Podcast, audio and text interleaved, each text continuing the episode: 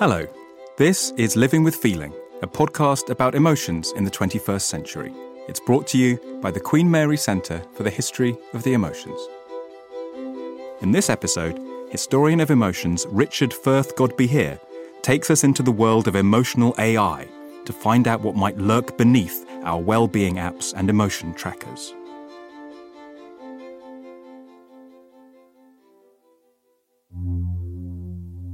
Science fiction is stuffed to the brim with emotion seeking machines. From Star Trek's emotionless android, Commander Data, to Isaac Asimov's robots filled with the desire to guide humanity, to the terrifyingly calm HAL from 2001 A Space Odyssey. Machines, it seems, are destined to become emotional in the future. But what if I told you that future was now? That emotional machines are with us, tracking us, helping politicians and advertising companies manipulate who we vote for and what we buy. Even driving our cars. You might think, hang on, in science fiction, doesn't that usually end badly? Well, yes, it does. But our own technological emotional future might not be as scary as you think.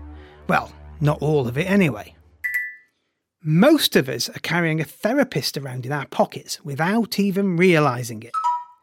Our smartphones can access an increasing number of apps whose sole purpose is to help us track and evaluate our emotions, and so improve our mental health.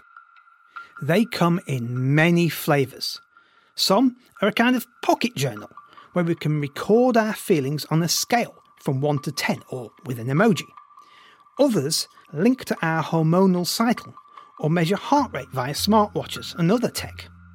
And these aren't fringe technologies. Emotion tracking apps are becoming so common and so numerous that the NHS recommends a great many to assist people with their mental health.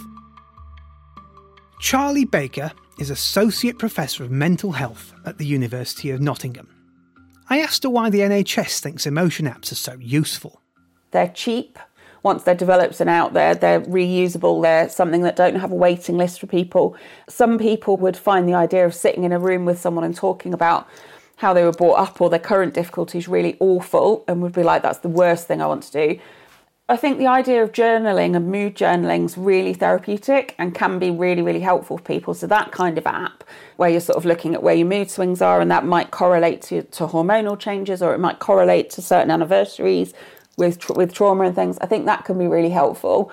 Um, the other thing that I think a lot of people find really helpful is things like mindfulness apps using an app to do sort of guided relaxation, for example, or breathing exercises. They also might be a practical way of making mental health services more accessible, both for those who currently use them as well as those who really want to. Mental health services is one of those things where lots of people who are in mental health services are desperate to get mental health services out of their life. And lots of people who are not in mental health services are desperate to get some help from mental health services. And so it's always been that tension. So I think apps absolutely can fill a gap, and I think they will moving forwards. I think that face to face contact is really important, but I can't imagine us going back to 100% face to face when actually some of the online contact can be more accessible for people. It seems like the NHS are onto something, and that emotional apps are a pretty neat idea. Even so, I thought it would be better if I found that out for myself. So, in the interests of science, I asked the historian of emotions, Professor Thomas Dixon, to get his hands dirty. Okay, morning, Richard. Good morning. I gather you'd like me to help you try out a couple of apps that are going to measure my emotions or something. Is that right? Yes, please. Um, there are uh, two apps in particular I'd like you to look at because they're quite different. Okie doke. Yep. The first one is called Emo or Emo. E M M O. Okay, Emo, Emo, got it. What's that going to do? Basically, um, each day you go on there and you uh, choose the day and it asks you to pick an emoji. So you pick yourself an emoji and then it asks you to write how you feel. And over the course of a week or so, it should track your emotions and give you nice little graphs and things to show you how you felt over the week so you can see how you feel at different times. Um, it's kind of representative of most of these apps. They tend to work in this way. So that's why I've picked this one because it's. Um, Okay, so I'm telling it how I feel. yes. So it, it's not like measuring uh, my heartbeat No, or my the, how much I'm sweating No, or whether my voice sounds angry. I'm just telling it. Yeah, you just tell it. It's all self-reporting at this stage. Okay. Okay. So that's that's emo or emo. And what's the other The one? The other one is called Mood Meter. Mm-hmm. Now, this one is interesting because it asks you to pick your energy and how pleasant you feel. So, in other words, the two dimension factor of core affect is what it's using as its background. So, it's, Amazing. So this is like sometimes called the circumplex model, Yeah. or the yeah, like you said, the core affect. And in fact, the other day we met a, a head teacher of a school who uses this in his school, the and he calls it mood meter. He's got it from the Yale RULER approach. They use it as well. So this is a crossover with Yeah. another one of my interests. yeah, great. Well, that's Cool. good. Okay, so I go the mood meter. Is is that one a day as well? Um, as- yeah, as often as you like in a day, and you get you have to pick high energy, um, unpleasant, high energy, pleasant, and so on. And then there's a big grid, and you have to search around for the emotion that feels most like you. So it might be hyper motivated, lively, and it'll say cheerful, for example, and then just record it. But what what do I get from it? Do I get like a weekly report or something? Most of them give daily? you weekly report, yes, and they'll give you a graph, um, so you can track how your mood's been or your emotions have been over the week. Um, the idea is if you're plummeting downwards, you can try and use techniques to do something about it that I guess you're taught elsewhere. Um, and So they don't offer me that. not necessarily, no. I, They just emo does a bit. Emo will- absolutely terrible, bad luck. M- M- MO or emo will give you some motivational quotes now and again. You'll see. So enjoy those. I mean, what are they supposed to? What's the desired effect? Am I supposed to feel better? I think the overall idea is if you can track your emotions, you can tell when you are on a, if you like, a downward spiral emotionally, and you can correct for it. It's supposed to make you feel better in the long run. Whether it does or not, we shall see. Okay, well, that's very interesting. I will go away. I'll download those onto my phone, and I'll report back in a couple of weeks. Fantastic. Thank you very much. Let's see how Thomas gets on.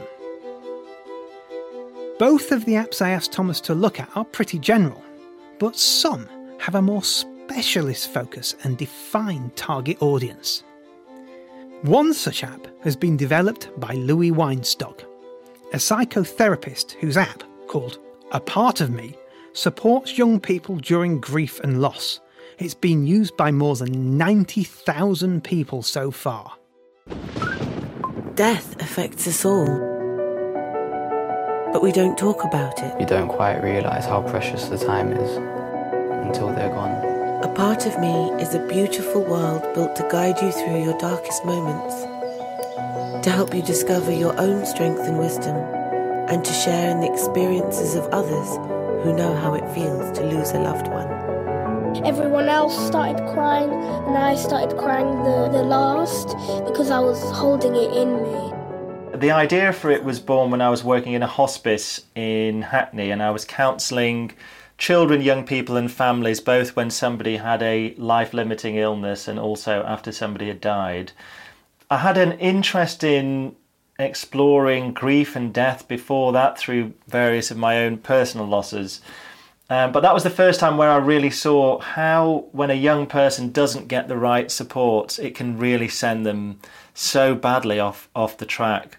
So one young person I was working with at hospice, I only saw him about eight months after his dad had died, very sadly, and he um, basically was doing okay before that. You know, he was getting on at school. He wasn't, you know, the best at everything, but he was doing okay. And then he he just went completely downhill. He got kicked out of school. He joined a gang. He took a drug overdose. He basically just ticked all of the problems of what can go wrong when you lose somebody close to you and you don't have um, that support. So it's because of that, so many experiences in that time that I decided I wanted to try and develop something that would reach young people in a format that's accessible to them at an earlier stage so that they don't already arrive in therapy already quite messed up by unresolved or complicated grief and we we had various co-design groups with bereaved young people. We showed them a few things that were out there in terms of charities and some apps that were out there, and they all said, "This is so boring. I would never use this in a million years." And so we came up with the idea of developing a mobile game as an immersive world that would feel safe for them to explore their grief.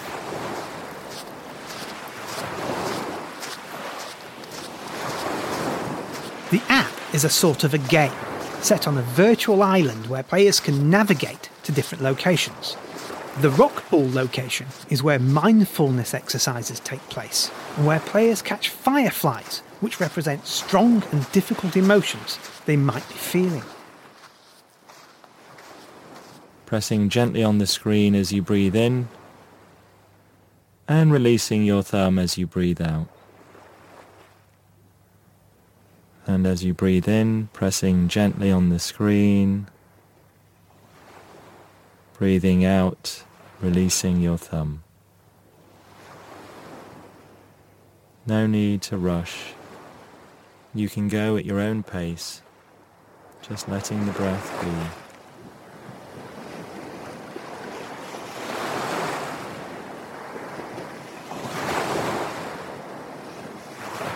Another of the locations on the island is the cave. Here, players can listen to stories shared by other children and young people going through similar experiences. They explain what happened to them when their parents became ill and describe special objects that keep their connection with the person that died. I was doing all right.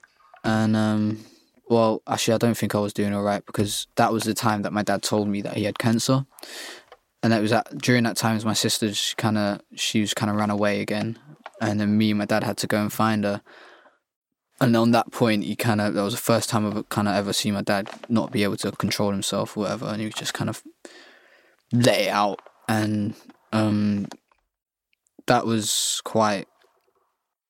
I just it took a bit of time to digest, I guess, but I remember that night just on the phone talking to someone but not telling them what exactly was going on, and I just remember I was in tears for like the whole night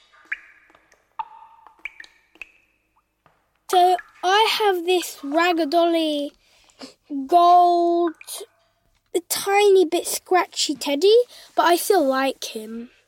He has two black eyes, none are lost. His name is. Goldie? No. His name's Teddy. I still call him Teddy. We wrote my name down when I was going to give him to school when my dad was still alive. I still had him because that was my first Teddy I got and I still have it from that time. I mostly like hugging him and maybe sometimes scratch him on my hand because he's a little bit like. My special object is this charm bracelet from Claire's Accessories in 2006. Um, I bought it with my dad. He took me shopping and he sat down and told me to buy whatever I wanted in the shop and I chose this beautiful, I think it's stainless steel, charm bracelet and chose a dice charm and a pig charm and makes me think of my dad because I bought it when I was with him.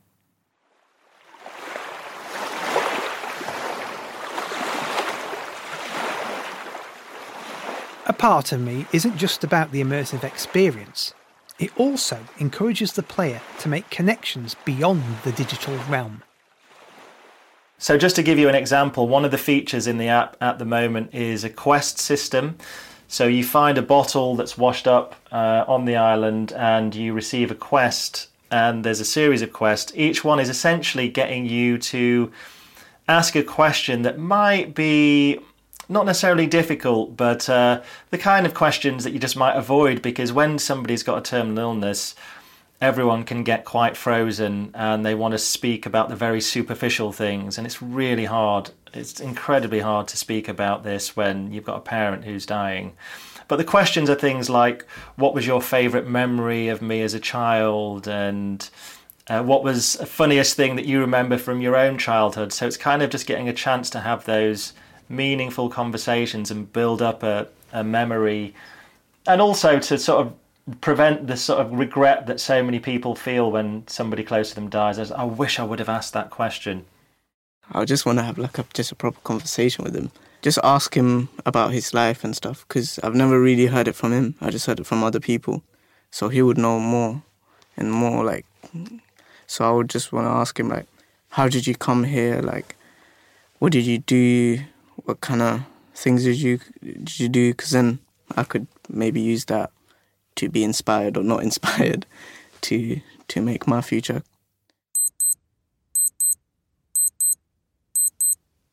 I lost my own father at 13 years of age, and I can imagine my teenage self finding Louis' app useful. But thinking about it made me wonder what my dad would have made of it, coming, as he did, from a different generation with a different emotional style. In the case of my dad, he would have loved the game part. He was a sports nut. But he would have seen right through the questions in the quest and found ways to avoid them anyway. Raymond Godbehere was a Yorkshireman through and through. He grew up in the 60s and expressed his love for his family by working all hours providing for them, not hugging them. He didn't often open up about his feelings, and he didn't need to. It was about actions, not words for him. Having a game based emotional tete a tete would have been, well, weird. My dad lived and died before the birth of the smartphone generation. His emotions and his gadgets were made in a different era. In fact, one of my most treasured possessions of his is a naff 1980s digital watch that still offers me a physical and emotional connection back to him. In the same way, we can imagine how a terrible old phone with a cracked screen today might take on a huge sentimental value because of the experiences it has been through with us. So, as well as being platforms for therapy and mood monitoring apps, smartphones can become emotional objects themselves. And in that way, they are part of a much longer history. Sally Holloway is a historian of emotions and an expert on the history of emotional objects.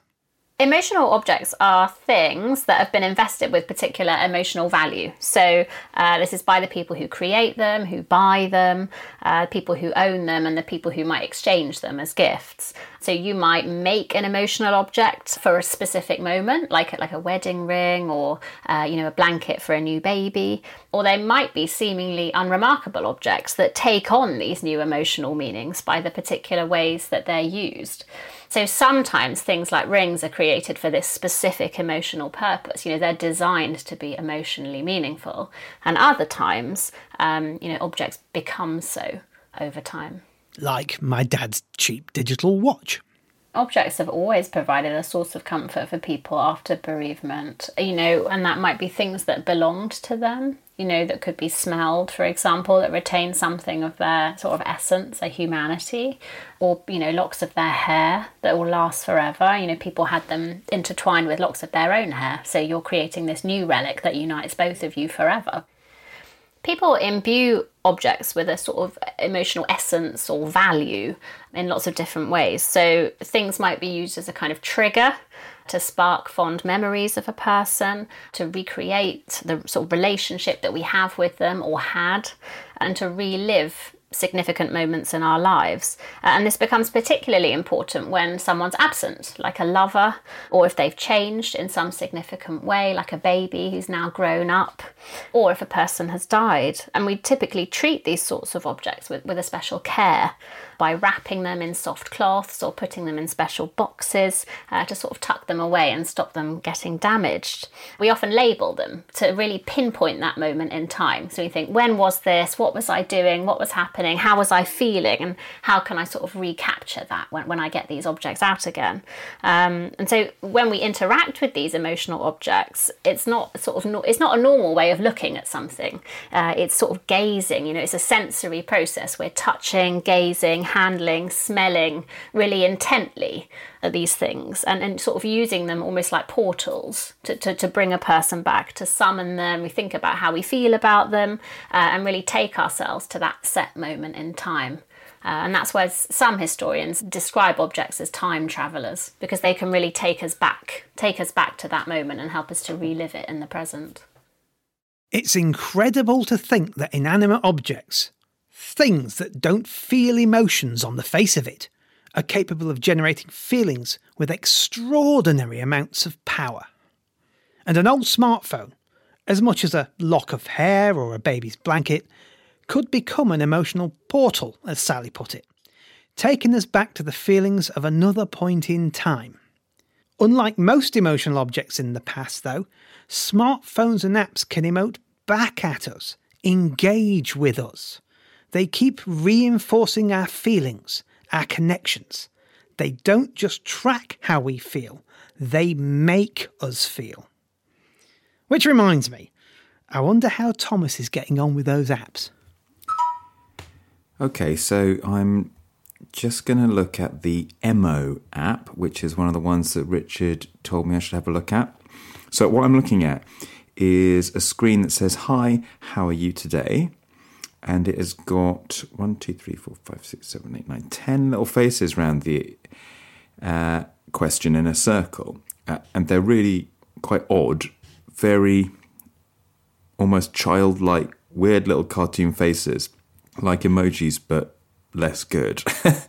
and, you know, some are smiling, some are sad. It's really hard to tell what emotions they're supposed to be. One that looks quite worried, one that looks is winking, one that is smiling but not winking. Uh, several that look really, really similar, just sort of a little bit sad. So, Hmm. I, am not feeling. Emo definitely wasn't working for Thomas. Too simplistic and relying on emojis that were unfamiliar and hard to make sense of. I suggested he try Daylio instead, which is one of the most popular mood monitoring apps. So I'll just do a quick entry now for today. How are you? I can choose five just from five options. Rad, which I think means very good, uh, good, meh, bad, or awful. And they've got extremely simple emoji like minimalist kind of faces to show me what those things mean. I'm going to go for meh in the middle. It then asks me for an activity. Um, this is slightly annoying in that you're only allowed to put good activities, so you can't put, um, you know, drinking wine or eating cake or uh, lying on the floor crying. You know, you can only put family, friends, exercise, sport, relax, gaming, reading, cleaning, eating healthily. Eating healthily, you can't just put eat, you have to put eat healthy. So it's a little bit pious, really, in the, the, the range of activities that it allows you to put in, which slightly annoys me. But then it has one nice feature that I have used a bit, which is you can add a photo. So it becomes a little bit more like a, a Facebook post to yourself. And once you've done quite a few of these, as, as I have, it gives you a nice little kind of photo diary to look back on uh, along with your moods over the last uh, few weeks or months. So, although I feel a bit preached at by the range of healthy activities it offers me, um, I do like the ability to add a photo as well. So, that's one nice thing about Daylio. As a tool for logging moods over time, in a kind of journaling way, Daylio seems quite useful, but as Thomas found, when feelings get a little darker or more intense, these upbeat mood tracking tools can make us feel worse, not better. So, one of the slightly annoying things about most of these apps is that they uh, respond to your mood or emotion that you log with them by giving you a kind of um, motivational quote or a bit of sometimes really quite um, banal advice. So, uh, as an example of this, I'm feeling terrible this morning, very bad morning. So, I'm going to slightly exaggerate and uh, I'm going to log it on the mood meter. I'm going for the bottom left, low energy, unpleasant um, selection, and I'm going for despair, which is like the worst really you can put in. So, I didn't sleep very well. I'm feeling terrible, not very hopeful about anything. Despair. Okay. Next, I'll say my current activity, which is work and it describes despair for me the feeling that you are completely hopeless. Um, there's a bit of text as usual, so I can go terrible morning. Okay. Um, and then it says, uh, given your current task and goals, do you want to maintain your current emotion, despair, or shift to a different emotion? So I'm going to say shift. I want to shift that despair. And what I get, which is really laughable, is uh, a final screen give me some advice. Reflect, sit with your pet. That's it. I've got despair in my soul, and uh, the mood meter says, sit with your pet. And then it's got a, a, a quote from Wayne Dyer If you can change the way you look at things, the things you look at change. Yeah, well, I'm not going to say out loud what I think of that. So, yeah, I could possibly do without the uh, advice to look at my pets and look at things differently when I'm feeling despair in the morning. It looks like the apps aren't quite there yet. But they aren't the only way that technology is being used to track and enhance people's emotional lives. There are also a lot of what are known as wearables spectacles, earpieces, bangles, even watches. Bits of tech you wear, hopefully to improve your quality of life. Most wearables are emotional only in the sense that they make things less stressful, like directions projected onto the lens of your glasses as you navigate an unfamiliar city. But some developers, like Chloe Duckworth, are taking it a step further. Yes. So I co founded a company called Valence Vibrations about a year and a half ago, essentially with the aim of improving emotional perception across different communities of people. So, helping autistic and ADHD people communicate with the neurotypical loved ones and vice versa because of something that we call the double empathy problem which essentially describes the fact that each person is interpreting the emotions of people they speak with by comparing it to their own baseline. And so it can be difficult to communicate with people of a different neurotype or culture because they're communicating their emotions using different tonal baselines and facial expressions. And so that's the problem that we're trying to solve with our company. Chloe's company is creating what they call emotional transcription apps for things like Zoom and Apple Watch. The tech works by detecting audio and running it through a machine learning model that, hopefully, can identify different emotions and relay them back to the wearer of the tech via vibrations or visual signals like changes in colour. You can then use the app to, for example, help you detect sadness in the voice of the person you're talking to as you're looking at your Zoom or a Microsoft Teams screen, you'll be able to see labeled emotions next to each person's name. So you can very quickly read the room and get the sort of average emotion of a lot of the different users on the call and, and also understand how individual people are feeling in response to things that you and other people are saying. The thinking here is that we are creating a new sensory stream for you to be processing emotional information in a very real time way. So you don't have to be glancing down at a device or um, trying to pay attention to very complex facial expressions and vocal tone for someone that might be from a demographic that you haven't encountered or don't know how to perceive the emotions as well as your own demographic. And so the Apple Watch is actually delivering real time vibrational feedback, encoding the emotions of the people that you're speaking with, and also the emotions of you as you are coming across to them so you can understand how they might be perceiving you. Interesting. What I like about this and the technology they're using is that it allows the technology to adapt to different cultures and communities of people. Different ways of expressing emotion are often found in what the historian Barbara Rosenwein calls emotional communities. Each emotional community has its own rules of behaviour and expression. Understanding these differences is something I think is very important and often missed by other developers who take an emotional one size fits all approach. But although machine learning allows for technology to adapt to the users and their different emotional styles, I suspected that Chloe's product was still relying on the theory of basic emotions. Yes, so we are relying on basic emotion theory. Richard, you probably are familiar with mm-hmm. Paul Ekman's uh, field of research.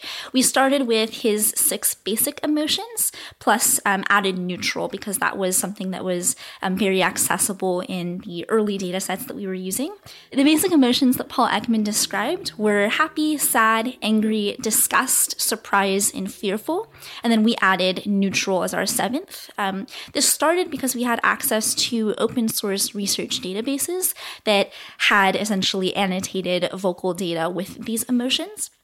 And then we commissioned data through a variety of sources, starting with actually university students. So we had sort of a small study where we asked university students to say particular sentences in particular emotions. And then we also have access to a variety of other um, open source and licensed data. And then we're creating essentially ways within our apps to record more data from end users in real time with their permission. For those who don't know, the idea of basic emotions is that there are a certain set of basic evolved emotions that all humans share.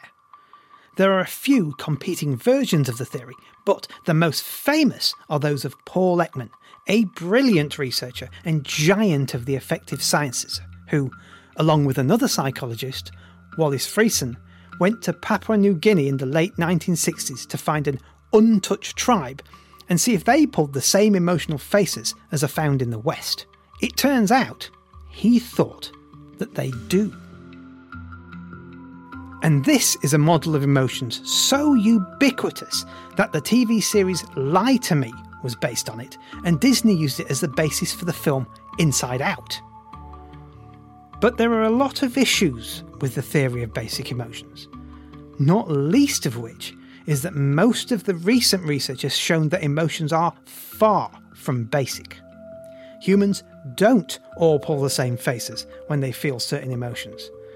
Emotional expression is wide and varied, and those categories of emotion that Ekman thinks are basic happiness, sadness, fear, anger, disgust, and surprise aren't as universal as once assumed. More up to date models of emotion, like the circumplex model of emotion, suggest that the only thing universal about our emotions is what is called core affect. How pleasant or unpleasant the feelings are, and how strongly or weakly we feel them.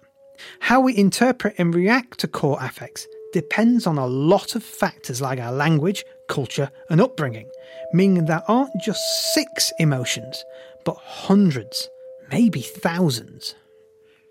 Andrew McStay is Professor of Digital Life at Bangor University and has published a book called Emotional AI The Rise of Empathic Media. He also has concerns about the use of basic emotions theory. It's interesting, isn't it, how you know computer science and you know affective computing have really latched onto this. And I think I think there's a degree of expedience about this, um, you know, because the kind of um, Ekman and Friesen's work, and um, you know, the, the, the whole kind of FACS-based model, it's very very simplistic, you know. So it involves, for example, you know, kind of the overlaying of a kind of geodesic grid over the face, so you can track muscles and movement you know, and make inferences thereafter about what emotion a person is undergoing. Um, it's deeply, deeply, deeply questionable. The method Andrew mentions here is based on another of Paul Ekman's ideas that micro expressions can be mapped and measured by drawing lines around the main muscle groups in the face to create a geodesic grid. The idea is that even if we try to hide our emotions, they are so deeply wired into our brains that our faces will still move, if ever so slightly. You might try to pull a happy face, but if you're sad, those muscles will move first, if only for a fraction of a second. It's a great theory for computers because they can create these grids to map the face and use those, with the help of high speed cameras, to spot micro expressions. The problem with the theory is that, although there is some good evidence micro expressions are real, the faces humans pull even the micro ones, vary between cultures. As well as worrying about the science behind emotion tracking, Andrew McStay has written a checklist of ethical guidelines for emotional technology. I asked him what he thought were the most pressing ethical worries about emotional AI. Yeah, there, there are a lot of them, but I think, you know, despite the fact that we've been talking about problems of accuracy and whether the technologies work or not. They're still collecting a lot of data about fundamentally intimate dimensions of human life. So even if we disagree that these systems kind of know something about emotions because what emotions are is kind of still so, at least scientifically, ill defined.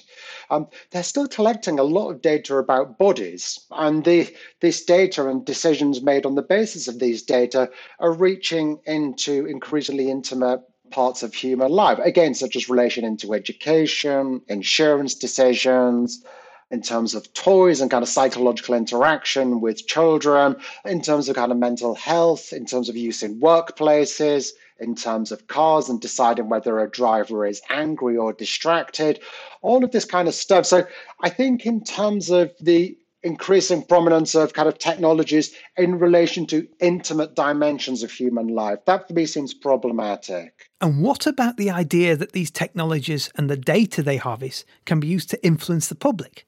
Sending out targeted messaging in election campaigns, for example. Is that a dangerous future to be worried about?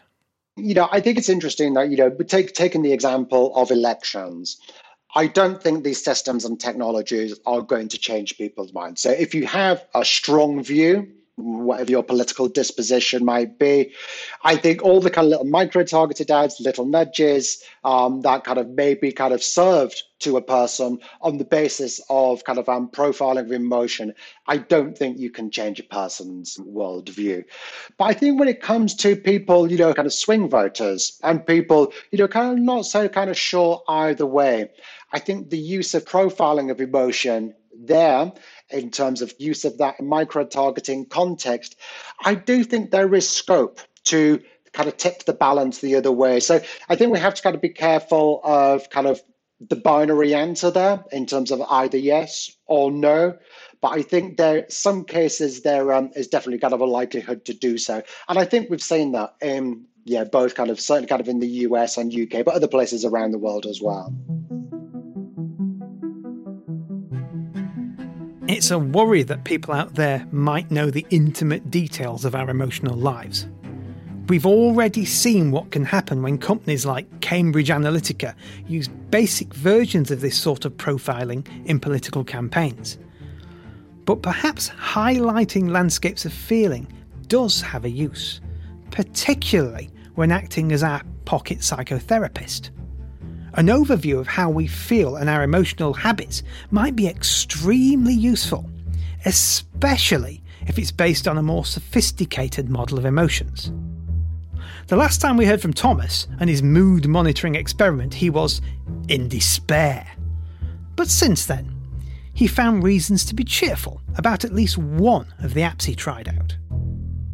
Today, I am going to record my mood in another one of these apps called Mood Notes. In some ways, this is my favourite, and I'll explain why. So, I hit the little plus button to create a new mood. Now I have a face of a person. I swipe my thumb up and down the screen. As I go up, the little bloke with brown hair looks happier and happier. So I can choose awesome when he's really happy, good, quite happy, then okay, then bad, then terrible. So I'm going to choose good. Then I add details and I can choose uh, an activity. There's a range of activities. I think the idea of this is that over weeks and months, you get to see patterns. You know, you're feeling really awesome when you've just been for a run or something. I mean, that doesn't apply to me, but that's the kind of thing I think they want you to be able to track. So I'm just going to say work because I've been working this afternoon. There's a little box can describe what's been going on. I'll put enjoying researching history of emotions. You see, history of emotions can be therapeutic. And now, this is the bit that is great about this app that I've not found on any other, which is you can choose multiple feelings at the same time and you can choose positive and negative in the same moment, in the same mood. Now, that to me is brilliant because that is the reality of certainly my experience that like right now if i sort of introspect on myself look in into my mind i'm feeling enthusiasm and excitement about some of the discoveries i've made about emotion uh, words and their histories this afternoon. But also i'm feeling a bit anxious about how the rest of the day is going to go, a bit worried about my children and whether or not I'm going to lose my temper with them later. You know, a little tiny bit of existential dread maybe mixed into the emotional recipe as well. Okay, so I'll choose excited, energized, enthusiastic, but also I'm going to choose anxious and worried.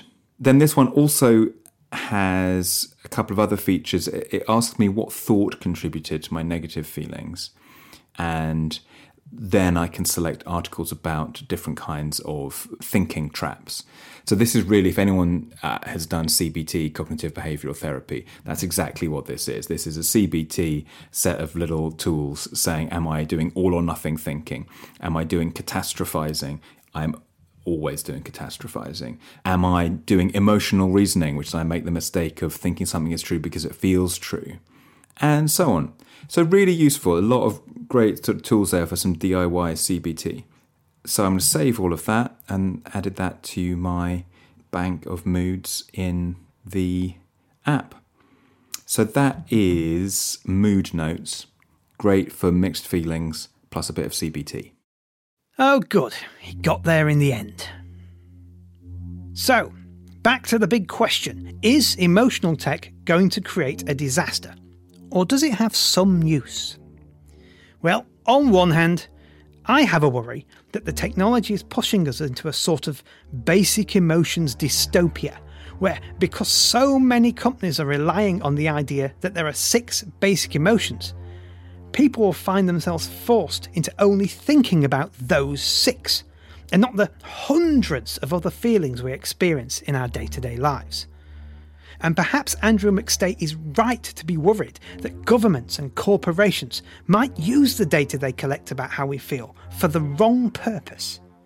Be that to spend our money on the next soon to be out of date craze, or worse, to get us to vote against our own interests. I'm also a bit uncomfortable with the idea of technology that can read other people's emotions it reminds me of the Babel fish from Hitchhiker's Guide to the Galaxy, a creature that, by allowing anyone to understand and speak any language instantly without the hard work of learning about a language and its culture, was credited with causing more and bloodier wars than anything else in galactic history. Sometimes, not being able to read someone's emotions is important, be it at a poker game or at a business meeting. Do we really want our deepest, darkest feelings to be exposed for all to see at all times? On the other hand, as Thomas has found, not everyone is stuck in the basic emotions model. And when they do think beyond that, emotion tracking apps can be useful. In a world where our emotional health is increasingly under strain from war and pandemics and that most emotional of technology, social media, any app or wearable that can help, even a little, can only be a good thing. And if the fond memories and comfort a cheap 80s watch brings me when I think about my dad or anything to go by, I can only imagine how powerful and life changing apps and wearables that engage with people at times of crisis might become.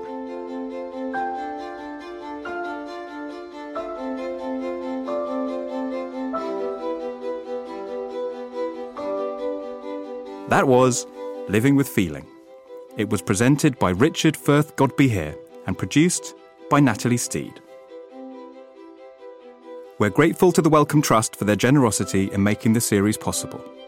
To hear more episodes, subscribe to Living with Feeling on ACAST or wherever you get your podcasts, and find out more about our work by visiting the Emotions Lab website. Thank you for listening.